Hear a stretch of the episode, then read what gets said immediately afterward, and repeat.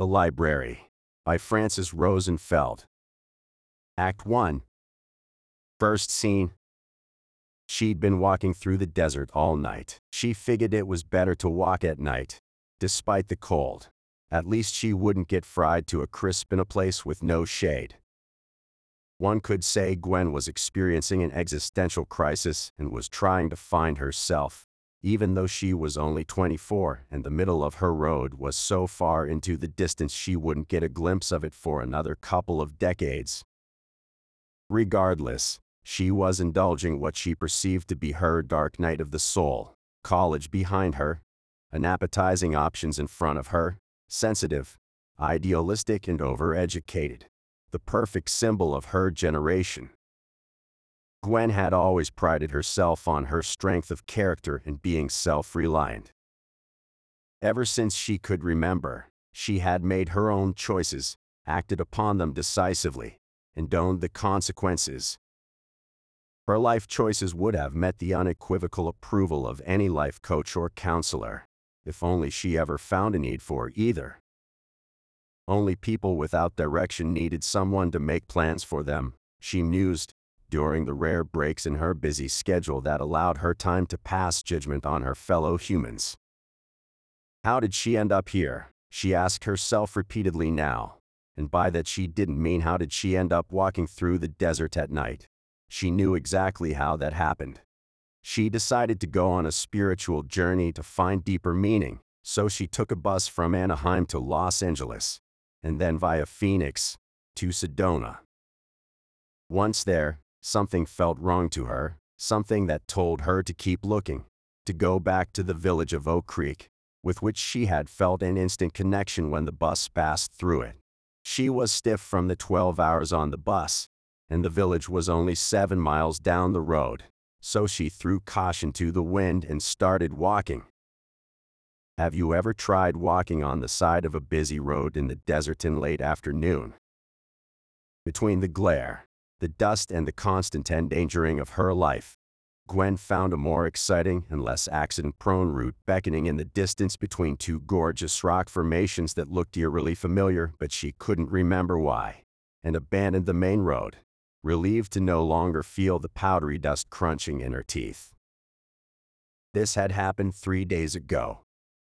When the first night approached, Gwen was petrified with fear, alone in the barren land punctuated here and there by alien shapes she could barely make out in the darkness. Giant cacti or karstic rocks or just plain boulders. She couldn't tell. She feared everything from scorpions to sinkholes and cursed her own stupidity for 12 solid hours, expecting a sudden and untimely death at any moment. At first she reassured herself that, in an area so famous for its hot springs, she was bound to run into people eventually, even at night, but no such luck.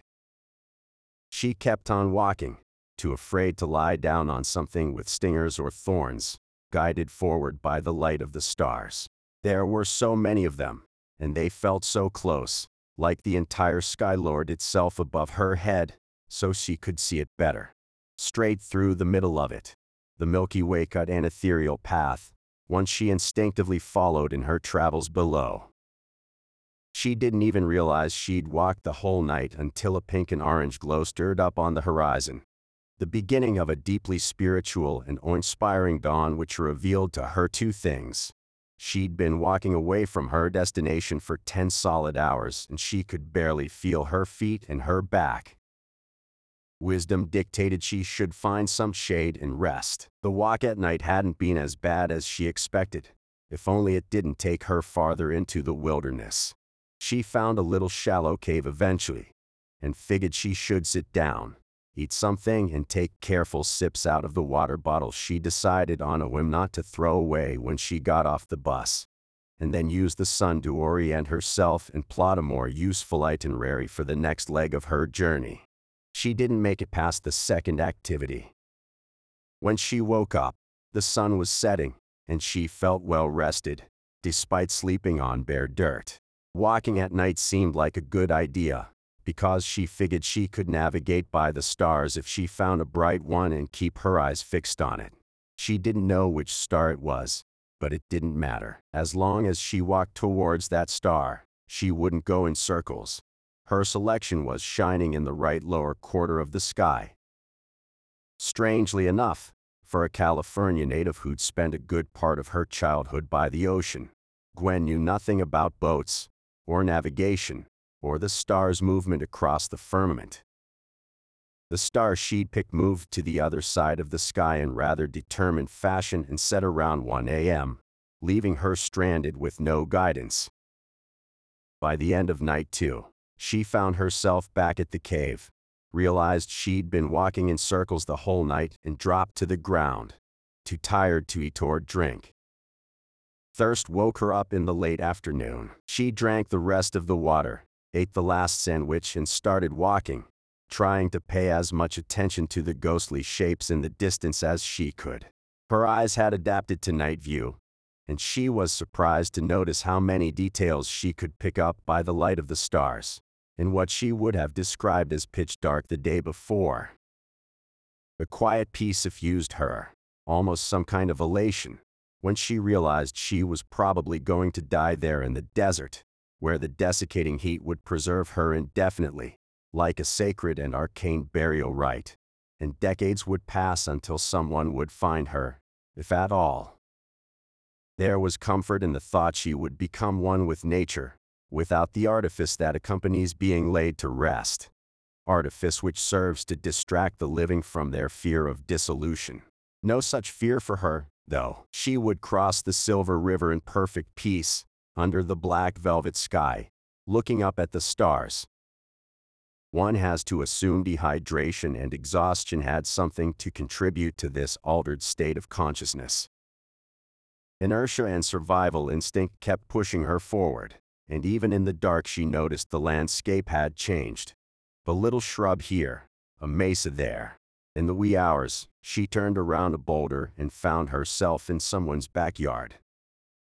All her peaceful acceptance of death went down the drain in an instant and she rushed around the property, clambering slopes on her hands and knees, so desperate she was to find the front door. There wasn't one. Instead, a bead curtain chimed softly in the wind, saturated by a familiar acrid smell. Oh, God, please tell me there's somebody here. Please let somebody be here. Did you step on the gravel? A gritty voice arose. It was difficult to see the face it belonged to through the thick cloud of smoke. How are they even alive? This could knock out a horse. Or an elephant. Which is it? Horse or elephant? Be precise. Another gritty voice commented from the opposite side of the room. Give her a break. Number one. She's exhausted. A gentler voice retorted. How did you get here and where are you going to sleep? The first voice went up a few decibels, thrown squarely in her direction. Where is here? Gwen asked, hopeful. Peals of laughter ensued, no doubt fueled by the copious happy smoke. They lasted for a while, showing no signs of subsiding. We don't like strangers, a fourth voice became suddenly serious. Go away. Gwen got drenched by a feeling she couldn't categorize but which fell somewhere between dread and disbelief. Leave the girl alone. Number 3. Ignore them. The kind voice emerged from the smoke to reveal its source. You can call me number 4. Are you hungry, my dear? Thirsty? Number 4 watched her as she drank a whole pitcher of water in big gulps. Slowly, you'll make yourself sick. Are you sure you don't want to eat something? Gwen gave the idea some thought and reached the conclusion she wouldn't mind something to eat. Follow me. Number 4 led the way outside, where he started looking behind boulders and under cacti in a fashion that reminded her of a treasure hunt. How high are these people, exactly? We keep free-range chickens, Number 4 explained, they always leave us little surprises hidden in the nooks and crannies. Here we go. He emerged triumphant from behind a boulder, holding two oblong eggs, off-white and covered in brown speckles. I don't think those are chicken eggs. Gwen hesitated, careful not to offend her hope for survival. Close enough. Number 4 found a sharp stick on the ground, poke a hole in the top of the first egg and offered it to her. He then punctured the second egg and savored it with delight, forgetting she was there all together. He remembered her eventually and encouraged her to dig in, and Gwen was too stunned, tired, and unraveled to refuse. She drank the raw contents of what she didn't doubt was a vulture egg. Surprised her revolted stomach didn't return the offending substance. Life becomes a lot easier when you start differentiating between what you need and what you think you need. Look at it this way. Better him than you. Him who? The vulture, of course. I suppose the original plan had the predator and its prey reversed. Gwen didn't want to impose, so she started planning her return trip in silence. Determined to leave the next day at the crack of dawn, before the others woke up What's the best way back to Sedona? I sincerely wish I knew. Number 4 smiled with his eyes.